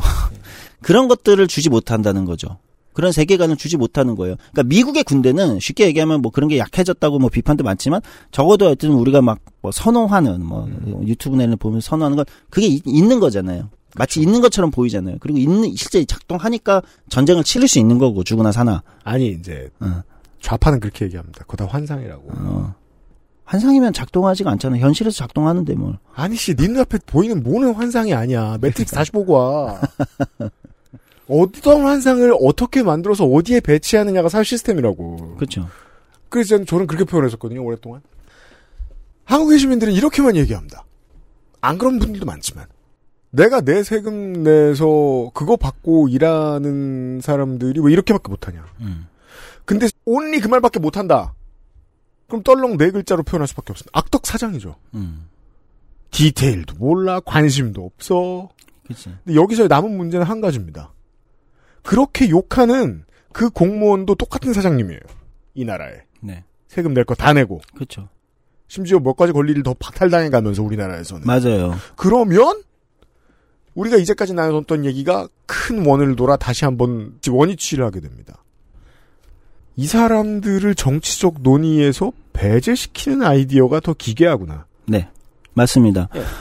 그래서 그러면 고- 이게 이 공무원들이 어마어마한 그러니까 군인들로 비교하면 똑같은데 그래 이제 그럼 군인들을 마치 이런 이런 얘기는 우리가 직관적으로 성립되지 않는다는 걸 알잖아요. 군인들한테 니들 맘대로 해. 왜냐면 이것도 잘못됐지만 그러면은 어. 다 잡아들여야 됩니다. 불법으로 총을 가지고 있는 거거든요. 예. 네. 니들 하고 싶은 대로 해. 또 잘못됐지만 군인들이 예를 들면 어떤 상황에 위기 상황에 어떤 출동을 해야 될 거 아니에요. 소방관들도 출동을 하듯이. 음. 그때 그러면 경제적 이익만으로 그것이 가능한가? 어, 약탈이에요, 그건. 사명감이 없으면 안 되는 거잖아요. 그 사명감이라는 건 어디서 주어진 건 이게 공적 역할에 대한 논의랑 마찬가지인 거잖아요. 나는 공적으로 뭐 어떤 사명감이 있는 사람이야. 이게 없으면 그 불난 그 건물에 소방관들이 뛰어들 수 있을까요? 생명을 구하러? 단순히 돈만 많이 주면 그분들이 뛰어드나요? 그렇지 않다는 거예요. 우리는 그런 것들이 굉장히 약하다는 거예요. 우리 군인에서. 그럼 마치 이 거대한 행정 관료제도 마찬가지라는 겁니다. 그것을 주지 않고 그런 또는 앞, 앞선 얘기한 선출 권력들이 정적 합의가 있지 않고 시민적 합의로서의 그런 공적 사명감을 만들지 않고서 사실은 어떤 방식으로 하더라도 이들은 민주주의와 계속해서 이런 식의 불화를 할 수밖에 없는 거죠. 기재부나 군인한테 너네 맘대로 해. 그럼 그것도 대환란인데 음, 완전 다 내 맘대로 해. 음, 내가 시키는 대로만 해. 그렇죠, 그것도 대환란입니다. 그렇죠. 미얀마 쿠데타 일어났을 때 어떻게 생각했습니까? 사람들은 군인들이 말을 안 들어줬으면 이게 무슨 뜻이죠? 군인들이 정치적 선택을 올바로 해줬으면 갑자기 그때 정치인이 되길 바래요. 네, 맞아요. 아 거기서 빈 부분이 그거군요. 처음부터 그들에게 정치적 권리를 인정해라. 돌아와서 이런 생각을 하게 됩니다.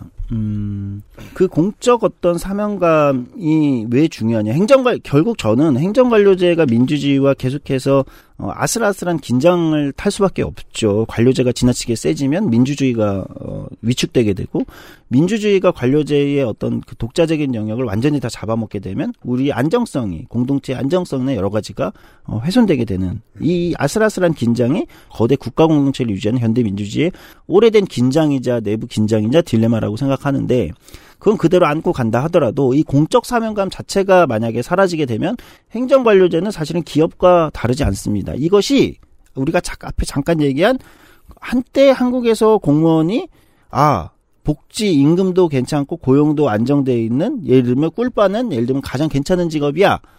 어 이렇게 되면 됐던 이유. 근데 그것이 상징하는 어떤 문제. 그때 이미 지금의 문제가 예고됐군요. 그, 놀, 그 얘기 안에는 공적 사명감이 아무것도 없잖아요. 그러면 꿀 못 빨면 끝인 거예요, 그 직업은. 음. 예를 들면 우리가 경찰이 어떤 경찰이 어 나는 뭐 범죄를 없애고 악을 뭐 어떻게 처단하고 뭐 이런 관심 없어. 난 그냥 직장인으로서 경찰을 하는 거야. 그러면 이제 그것이 점점 세지면 어떻게 될까요?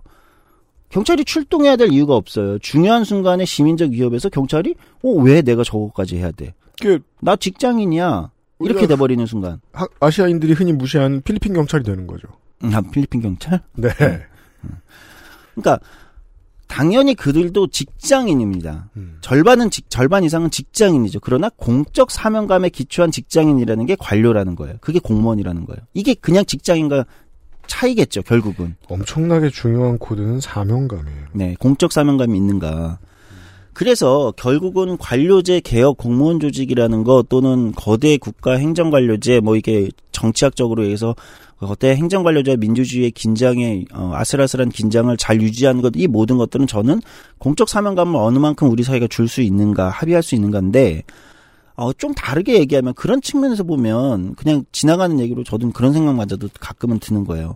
지난 5년간 우리가 검찰개혁 얘기할 때 그 검찰개혁의 주된 대상이 됐던 검사들, 우리가 보통 우리 시민들이 굉장히 문제시하는 이 검사들은 보통 전체 검사의 한 1% 정도 수준일 겁니다. 보통 특수통이라든지 뭐 네, 예를 들면 이런 목을 건. 어, 뭐 그런 사람들이 지금 이제 윤석열 정부에서 이제 입신 양명하고 계신 분들이 많은데 이 나머지 검사들에 대한 얘기도 한번 예. 길게 해볼 필요가 거기가 더 문제라는 거예요. 저는 오히려 어떻게 보면 이 논의를 아- 한 적이 없다. 99%의 검사들이 직장인이 되어가고 있는 것이 더 문제 아니냐. 맞아요.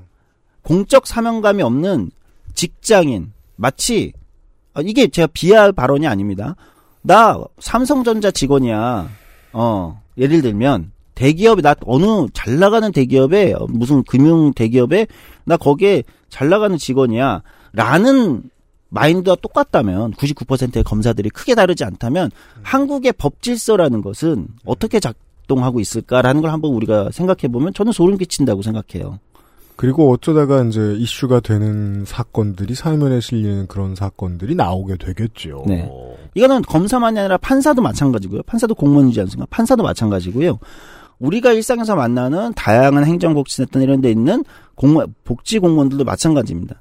그 공적 사명감, 시민적 합의, 그 공적 사명감 가지고 이 있기 때문에 시민적으로 존중받을 수 있는 이 관계가 형성되는 거잖아요. 그렇죠? 아까 우리가 군인들한테 어 뭐 어떤 사회들이 군인들한테 어떤 시민들이 존중과 존경을 표하듯이 예를 들면 그 인정하는 관계가 만들어진다는 거죠.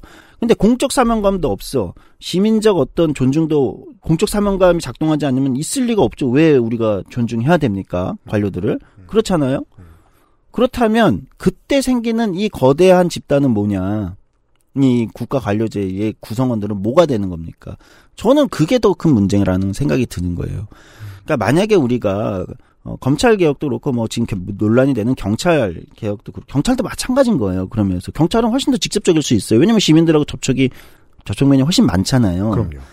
어, 그들의 공적 사명감을 우리는 만들었는가? 네. 어, 대부분의 논의가 정치에서의 그 관료 조직을 둘러싼 논의가 그 맨 위에 수장과 그 맨 위에 그 뭐죠? 맨 위에 그 코어 여기를 향해서 뭐 논의가 되고 그것이 중요한 지점이 있다는 건 알겠는데 더 한 발짝 떨어져 보면 더 큰 문제들이 닥치고 있고, 음. 그래서 지금 공무원 그 시험 경쟁률이 급격히 낮아졌다. 언론들은 그냥 기사를 쓰고 공무원 인기가 없게 됐다 이렇게 하는데 그거는 무슨 의미입니까? 어쩌면 더 이상 공적 사명감을 가지고 또는 그런 어떤 지향성을 가지고 이렇게 부정적으로 해석하면 그런 걸 가지고 공무원이나 국가 관료를 선택하는 사람은 이제 점점 줄어들고 있는 건지도 모르겠다. 네. 아니면 그런 사람만 이제 시험을 보는 걸일 수도 있어요. 긍정적으로 해석하면. 어. 그것도 맞고요. 음. 그러니까 양쪽이 다 있을 수는 있- 있는데 그러니까 우리 이제 그 간호사법 관련된 이야기 할 때 그런 말씀 드렸거든요. 이것도 결국 멀리 돌면 노동 문제인 게 우리 다른 노동 문제 이야기 나올 때마다 어, 알고 보면 숨겨져 있는 모든 동일한 하나의 코드가 지금 발견이 됩니다.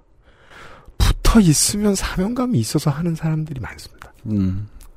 관성이라고 얘기하는데 아무리 관성이어도 그렇죠. 늘 그 개고생하고 있을 수 없거든요. 네. 본인의 의지가 어떤 선택을 해요. 맞아요. 네. 그렇게 되는 거죠. 음, 간호사에도 적절한 예인 것 같아요. 그런 것처럼 지금 우리 한국 사회가 특히 부족한 것은 저는 뭐 근데 뭐 다른 선진 또는 뭐 다른 서구권 국가라고 해서 이걸 더 잘하는 건 아닌 것 같아요.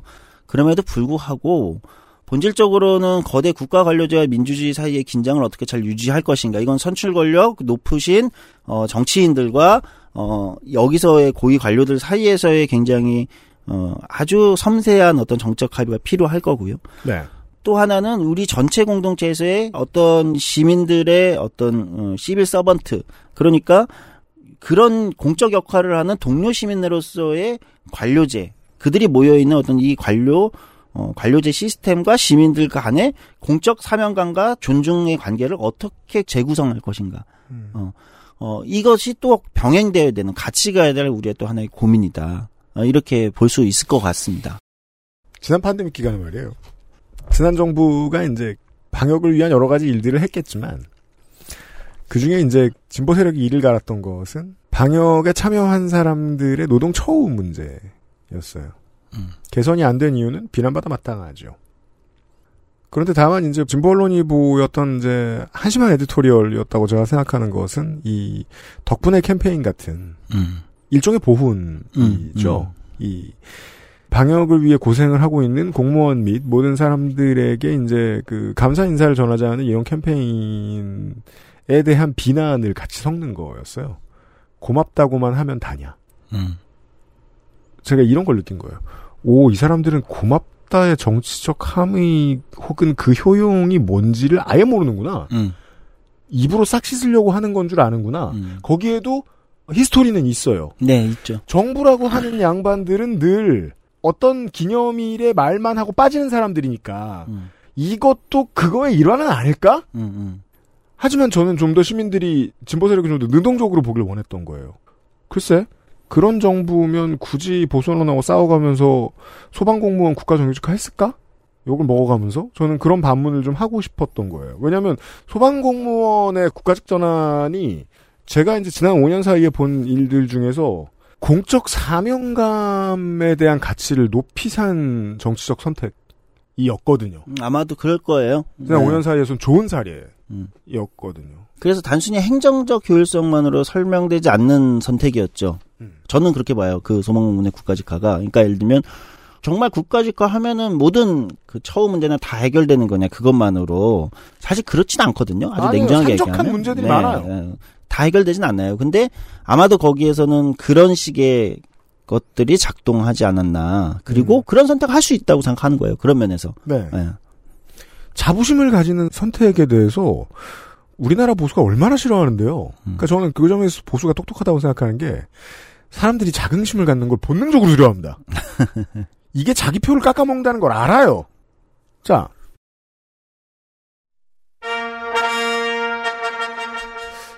투데이 쇼의 보조 진행자쯤 올라가면 이제 미국에서 한 다섯 손가락 안에 드는 코미디언이 됐다고 보면 됩니다.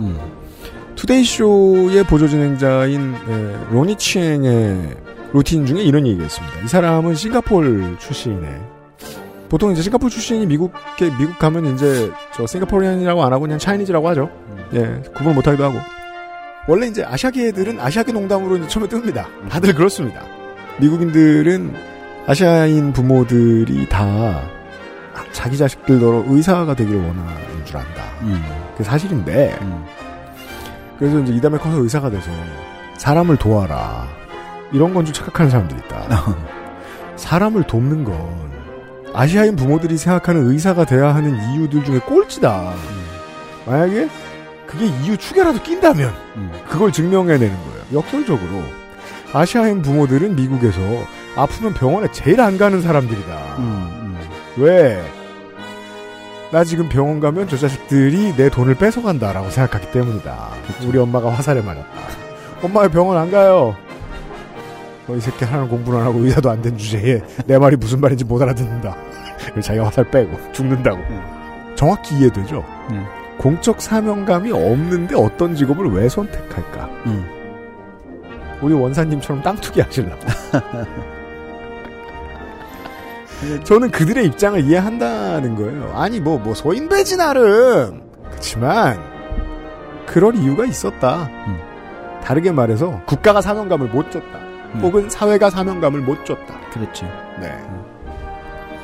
네, 그래서 우리가 오늘 다뤄본 얘기는 거대 국가 관료제와 민주주의의 근원적 딜레마와 우리 한국에서 우리가 지금 마주치는 음, 관료와 공무원에 대한 음, 우리들의 고민 이런 것들이 다른 한 면도 좀 볼 필요가 있지 않은가 이런 얘기를 좀 같이 해보고 싶었습니다. 저는 언제나 놀랍거든요. 아 이거 한 100년 가도 우리나라에서 못 고쳐질 거야 하는 것들이 10년 동안 방송을 진행하면서 느낀 건데 갑자기 확 돼 있을 때들이 있어요. 그리고 사람들이 뭐 이거 해도 되지 뭐 이러고서 아무렇지도 않게 싹 받아들일 때들이 너무 많아요. 그래서 이것도 희망적으로 생각은 하고 싶은데 저는 여전히 많이 부정적입니다. 사람들을 위해 봉사하는 직업은 꼭 공무원 아니어도 좋으니까 되게 많아요. 어찌 보면 잘하고자 하면은 언론인도 그 축에 있고요. 우리가 저 의료진 얘기했습니다만 이런 일들 내가 이제 삶을 편안하게 살아가는 데에 도움을 받는 많은 직업을 행하고 있는 사람들에게 그냥 습관적인 감사를 갖는 문화가 정착이 과연 될까? 저는 그런 면에서 보면 우리 한국 시민들의 따뜻함은 조금 더 따뜻한 것 같아요. 덜 차갑지 않나? 저 포태는 있다고 아니, 생각해요. 그러니까 그러면서 포태는 더 있, 더도 있다고 생각해요. 예, 작년 재작년에 네. 우체국 노조하고 택배 노조가 움직일 때 음. 어, 시민들은 열렬히 지지 정말로 열렬히 지지했거든요. 그걸 지금 보수에서 막아내느라 1년이 걸렸는데 아직도 다 못 막았어요. 시민들이 이걸 지지하는 걸. 뭐 간호사에 대한 얘기도 마찬가지. 네. 뭐 우리 가까이 있는 뭐 SPC에 대한 이야기도 마찬가지. 네. 시민들은 어떤 힌트가 있으면 도와줄 생각이 있어요. 근데 아직까지는 꾹꾹 막혀 있습니다. 특히나 공무원들의 경우에는. 네. 이런 얘기였습니다. 네. 어, 이런 진보정당 당원들한테도 다 먹히지 않을 것 같은. 잘 안 먹히죠 이런 얘기는. 네. 저런 먼 미래의 얘기나 하고 앉았으면서. 네. 관- 관료에 포획된 뭐 저런 뭐 이렇게 얘기. 잘해 보세요. 조성조장 다음 달에 만나겠습니다. 시사 아카데미였습니다. 네, 감사합니다. XSFM입니다.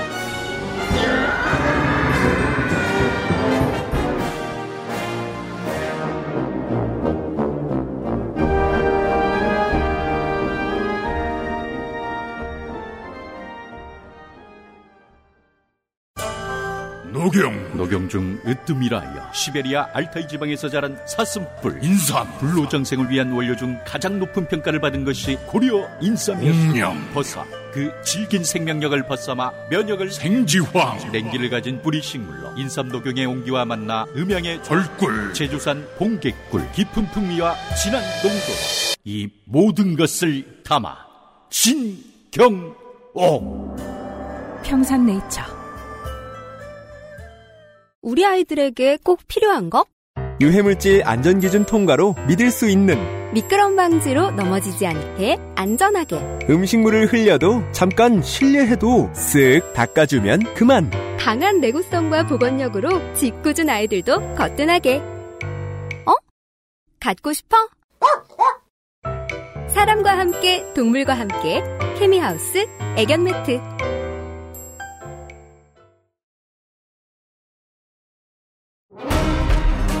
아스트랄 뉴스 기록실 뉴스 아카이브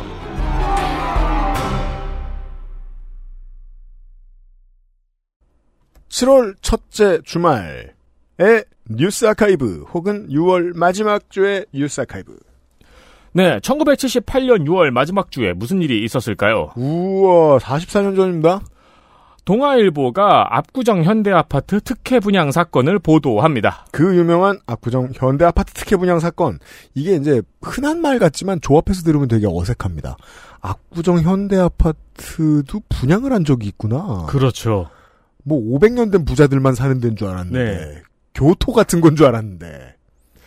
근데 그게 특혜 분양이었어? 네.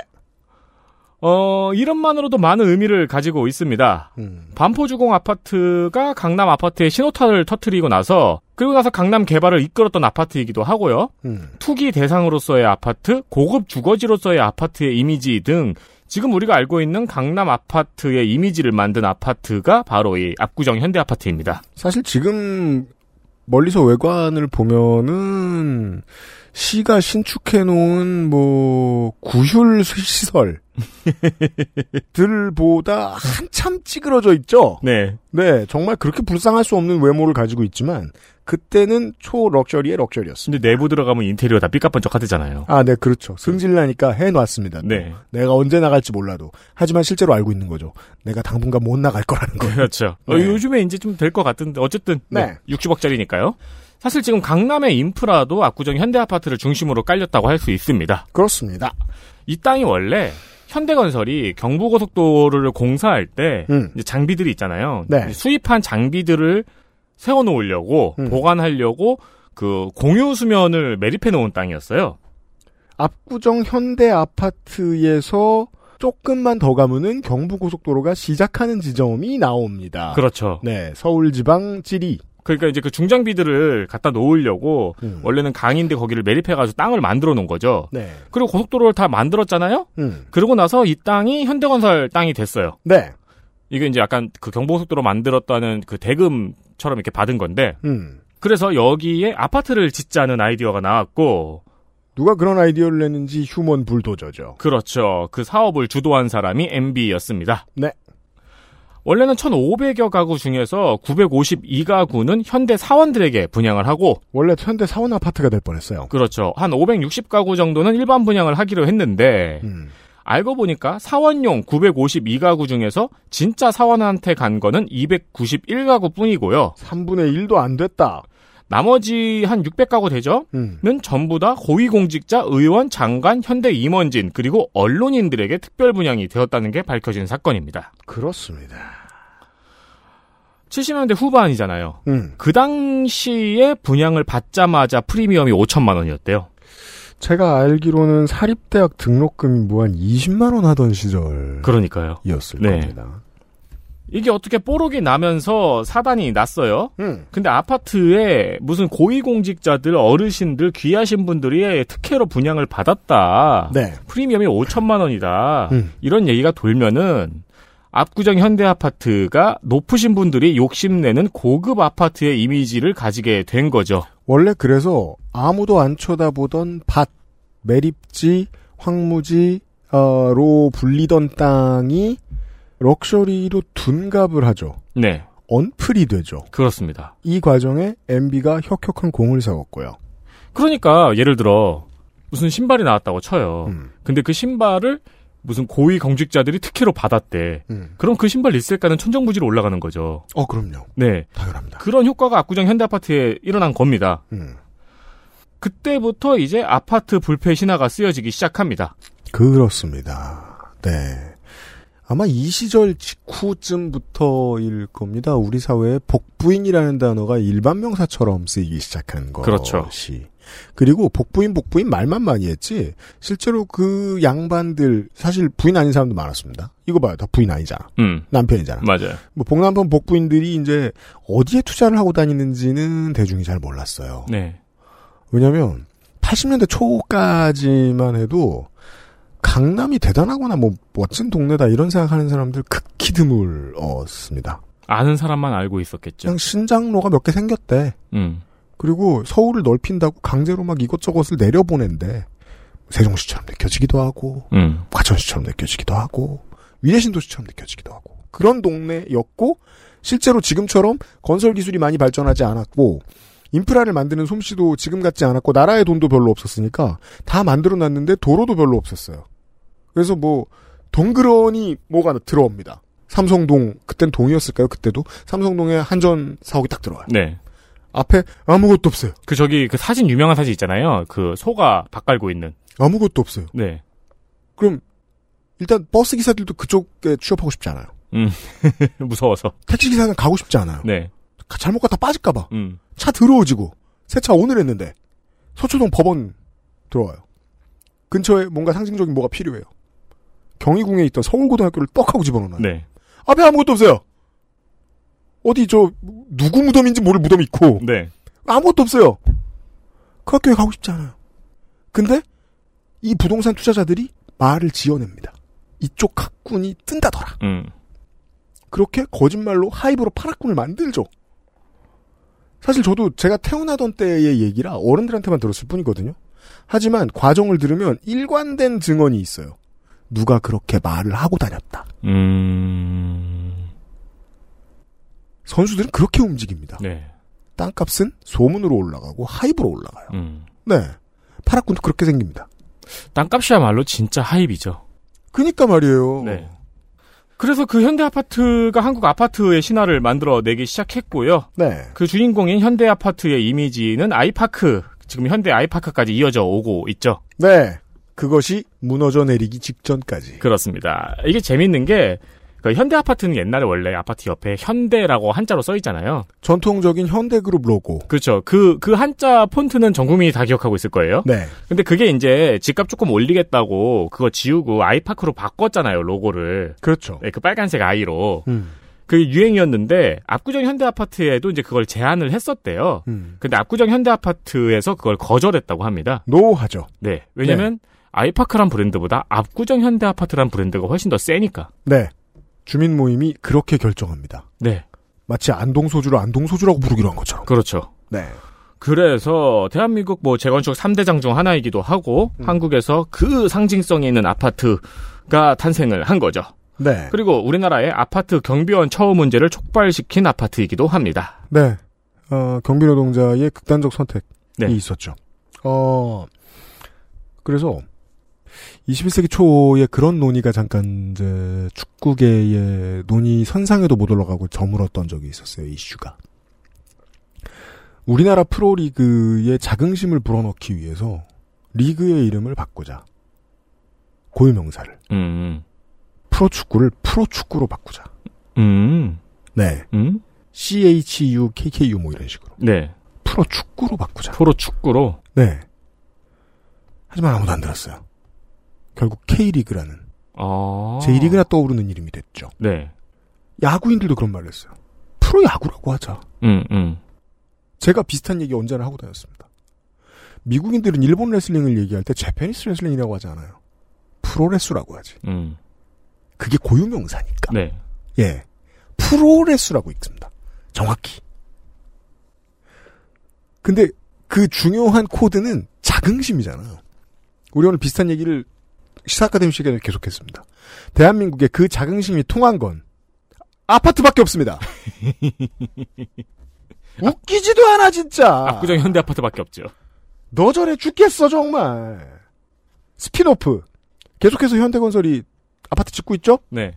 올해부터 아파트 짓고 있는데 그 다 저 벽에 칠해놓은 거 있죠? 다 지웠습니다. 음. 그래서 아이파크 아파트 보면 누가 짓는지 모르게 써 있습니다. 아, 진짜요? 네. 저기, 저기, 저기. 동네 보시는 분들 아시겠죠? 예비군 가면 그 방위 출신들처럼. 그래서 남은 거라고는 작대기밖에 없어요. 어, 그렇죠. 네. 뭐, 기무사도 그렇다고 하는데. 그래서 음지에서 복무하기 시작했어요. 네, 아이파크가 이렇게 숨어 들어갔어요. 현대가 아파트만 남아 있습니다. 이제는 2022년 여름 현재 두 번째 이야기 작년 일입니다. 작년 작년 6월 28일 음. 중앙일보에서 현 국민연금 제도는 일종의 다단계 사기. 여기 밑에 가로치고 조그맣게 폰지라고 써놨더라고요. 그러네요. 놀라지 말고 읽어봅시다. 이런 기사 제목을 냈어요. 네. 냈다가 수정했습니다. 이거 되게 웃겨요. 아 이거 이거 이거 저 저 추석 때 하자. 이 기사 제목이 연금학술 대회라는 게 있어요. 네. 뭐 연금도 이제 학회가 있겠죠. 음.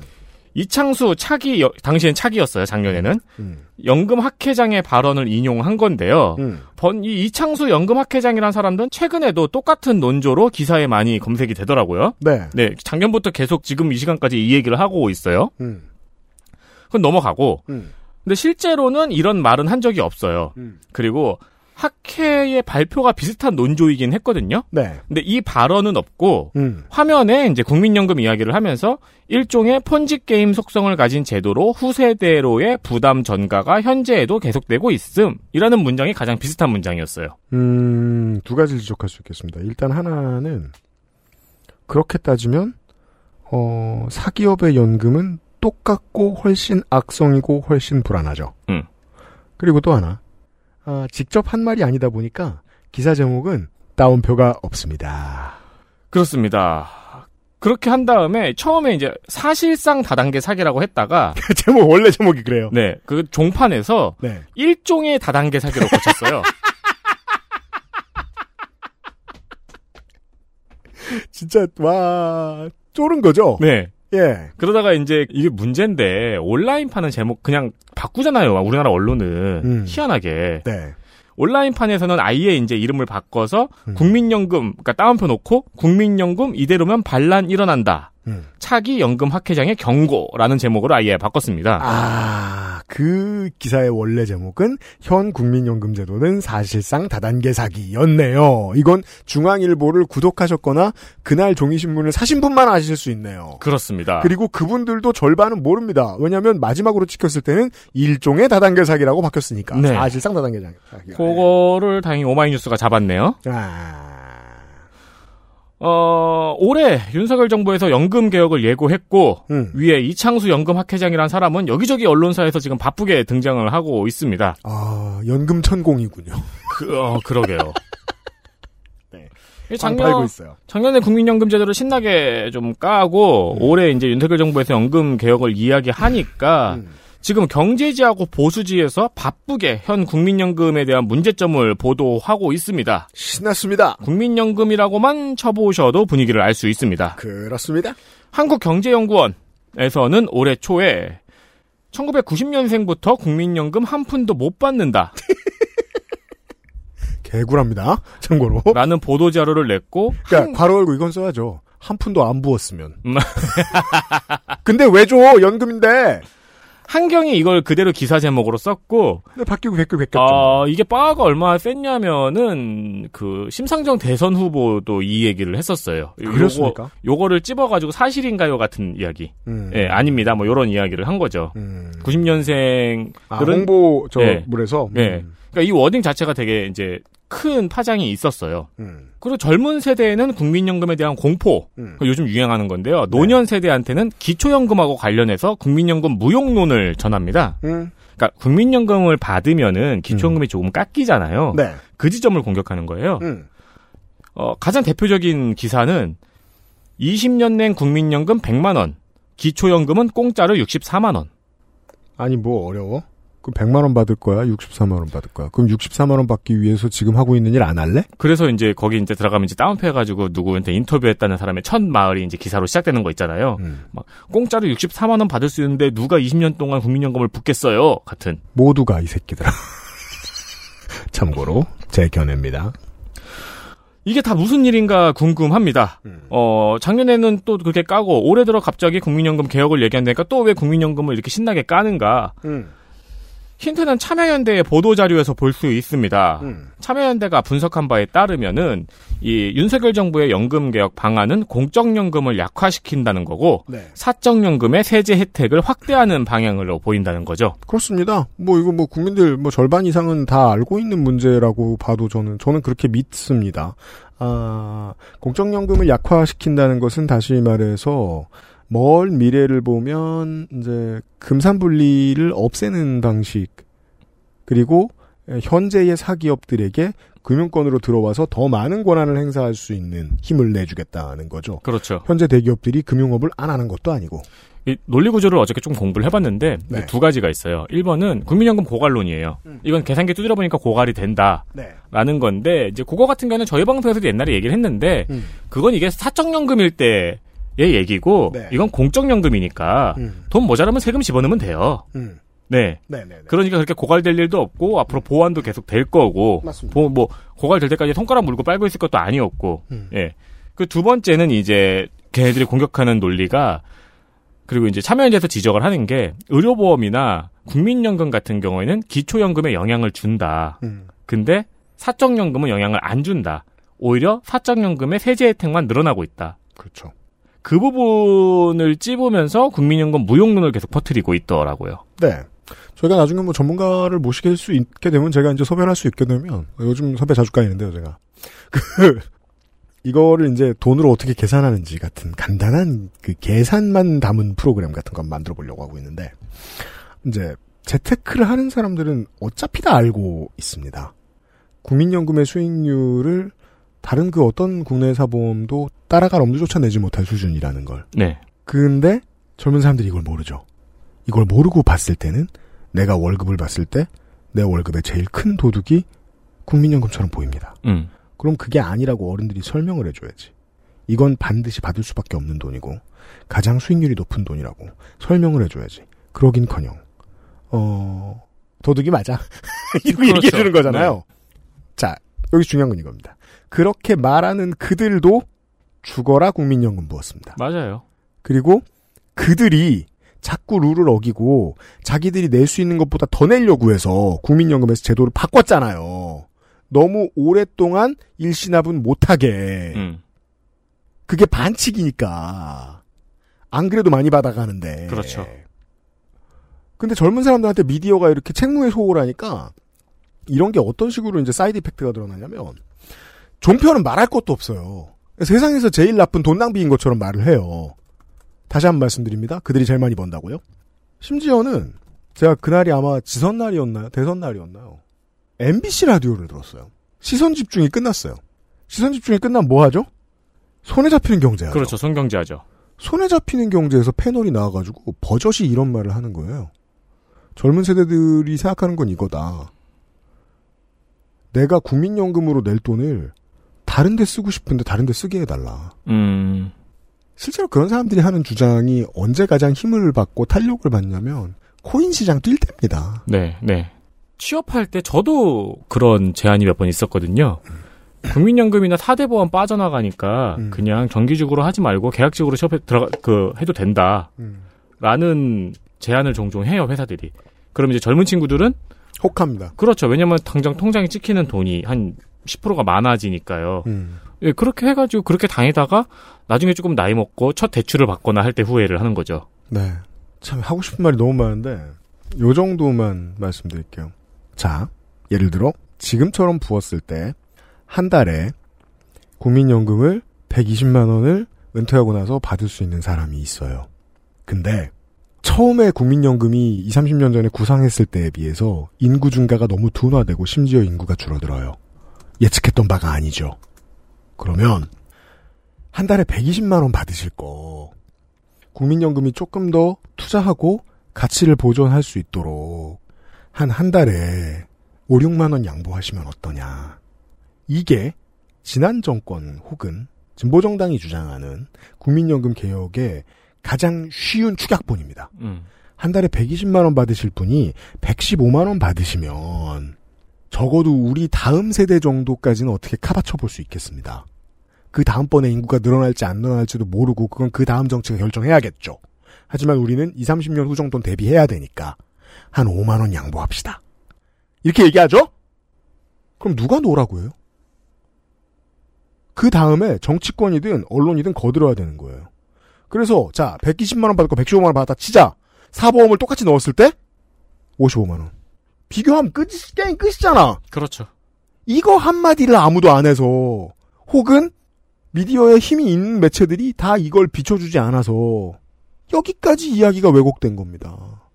하나도 어려운 것도 아니고 국민들이 양보 못할 사람들도 아니에요. 전 그렇게 봅니다. 이 씨발 미래에 5만 원 덜어가지고 코인 투자해서 남길 놈은 남기세요. 근데 거기는 100명 중에 한 명 살아남는 데 아닙니까? 국민연금 100명 보면 100명이 다 살아남잖아요. 그렇죠. 아 이건 근데 진짜 국민연금 이야기는 복잡하고 어려운 얘기들을 주- 주로 하기 때문에 또 자세히 읽어보기도 어려워요. 초, 그래서 저는 쉬운 얘기만 남겨드리고 있는 거예요. 지금 네. 시간이 얼마 없으니까. 초장기적으로 봤을 때요. 이 보수와 대기업발 홍보성 기사들을 믿는 보수를 찍어주는 시민들 있죠. 이 사람들이 비율적으로 국민연금에 손을 빨리 뗄 가능성이 높거든요. 그분들은 상대적으로 가난해집니다. 네. 그 미래는 정해져 있고 다가와요. 그 뒤에 어떻게 될까요? 그게 좀 궁금합니다. 그러니까 공적연금에 대한 불신이 누구의 이득인지는 머릿속에 늘 생각하고 있어야 되고 그리고 제가 이제 이 뉴스 아카이브를 쓰면서 생각을 했던 게 이제 올 말 내년에 할 거예요? 한다고 했어요? 윤석열 정부에서 연금 개혁? 네. 네. 어떻게 하는지 음. 네, 자세히 한번 감시해 보셔야 됩니다. 국민연금 돈을 어디다 갖다 쓸 생각을 하고 있는지. 네. 네. 그 금요일 시간에 예가요양원 시설장님의 편지를 읽어드리면서도 제가 잠깐 얘기했습니다만 이게 한번 익숙하죠. 두려워해서 남들이 받는 혜택을 포기하는 경험을 한번 해보죠. 그럼 계속 두려워하게 됩니다. 두려워한 게 안전한 일상이 되는 거예요. 어떤 두려워하는 사람들한테는. 그래서 저도 10년 동안 기업을 운영하면서 어, 많은 분들에게 그러지 말고 그냥 정규직이 되시라고 설득해 봤습니다. 기업주의 생생한 증언입니다. 그런 설득을 해야 할 일은 생각보다 많더군요. 그랬습니다. 그런 여기까지 했습니다. 1년 전 얘기와 44년? 네. 44년 전 이야기까지 해보았습니다. 어, 승준이 44시구나. 잘해줘야겠다. 5년인가? 8년. 5년인가? 한국 나이로 아, 5년이죠. 새끼 이렇게 늙었어. 낳자마자 한 살이니까. 네. 힘들겠다. 애 둘 업고 다니고. 자전거에 태워가지고. 뉴스 아카이브였고요. 다음 주 이 시간에 미나문구 사상 최초로 개간 미나문구가 된. 어, 미나문구가 드디어 오시는군요. 나 몇 이제 달을 못 봤어요. 나 이제 버린 줄 알았어요. 이제 너무 커가지고 아, 일단 너무 크긴 했죠. 바쁘긴 네. 하죠. 너무 커서 이제 아 제가 이제 못 나가겠는데요. 이러신 줄 알았어. 그러니까 제가 생각하는 혹사당하는 노동자의 전형입니다. 김미나. 그렇죠. 허구한 날 밤새고 다음날 아침에 이렇게 쓱 나가고 그리고 물어보면 잡긴 자꾸 안 바쁘다 그래요. 그리고 국민연금도 그리고 전화. 끊고 TV 틀죠? 나와 있어. TV 끄고 라디오 키죠? 나와 있어. 안 돼. 자꾸 일 시키는 건 죽는 길이야. 하지만 하는 수 없이 저희 방송 입장에서 너무 오래 쉬게 했기 때문에 아, 시사 아저씨와 함께 네. 네. 나토의 미팅과 그게 국내 정치에 끼치는 영향에 음. 대한 이야기들을 다시 한번 3주 연속으로 외신을 좀 정리하는 시간을 갖도록 하겠습니다. 어, 다음 주에 그걸 하면 시사하신 바쁘겠네요. 그래요. 나토 미팅이 이번 주에 끝나죠. 네. 그리고 한 2, 3일 내에 그거를 다 보고 분석을 하셔야 되니까. 그렇습니다. 네. 근데 이제 딴뜻다 해보면은 그저 주섬주섬 해가지고 또 챙겨와서 너블너블 할 거예요 또. 아니야 간단히 또 얘기를 이렇게 보고. 듣고 하다 보면은 또 이렇게 그래도 저희 방송에서 제일 먼저 얘기하시더라고요. 좋습니다. 네. 어, 시사 아저씨를 만나도록 하겠고요. 어, 주말에는 그 오랜만은 아닌 것 같은 느낌의 농축 칼럼이 준비되어 있습니다. 네. 음, 또 뵙는군요. 이것도 개간 그렇습니다. 네. 그건 뭐 네. 네, 반가워요. 아니, 네. 그 너무 오래 안 오시면은 조금 이상해. 아는 사람들로 채워지. 다음 주와 이번 주 그것은 알기 싫답니다. 이번 한 주도 함께 해주셔서 감사합니다. 수상중 민정수석이 늘 편집을 하고 있고요. 벌써 얼마야? 한 6개월 됐나요? 네. 네. 어, 제가 이제 초벌 편집에 손뗀 지, 어, 윤석열, 윤석열이 아니고, 아니, 예, 파평영씨 혐오 아닙니까? 스미마생. 잉어한테 쓴맛을 보고 싶어요? 한강 다리만 건너봐. 잉어들을 시켜서 내가. 이날을 위해서 잉어를 안 먹었어요. 세민이 에디터와 유승균 PD였습니다. 463회 그것은 알기 싫다. 다음 주 한국 시간 목요일 해질 때쯤 다시 만나요. 안녕히 계십시오. 안녕히 계십시오. 그래가지고 요즘은 팟캐스트 시대였습니다. 피하려다가. XSFM입니다. I D W K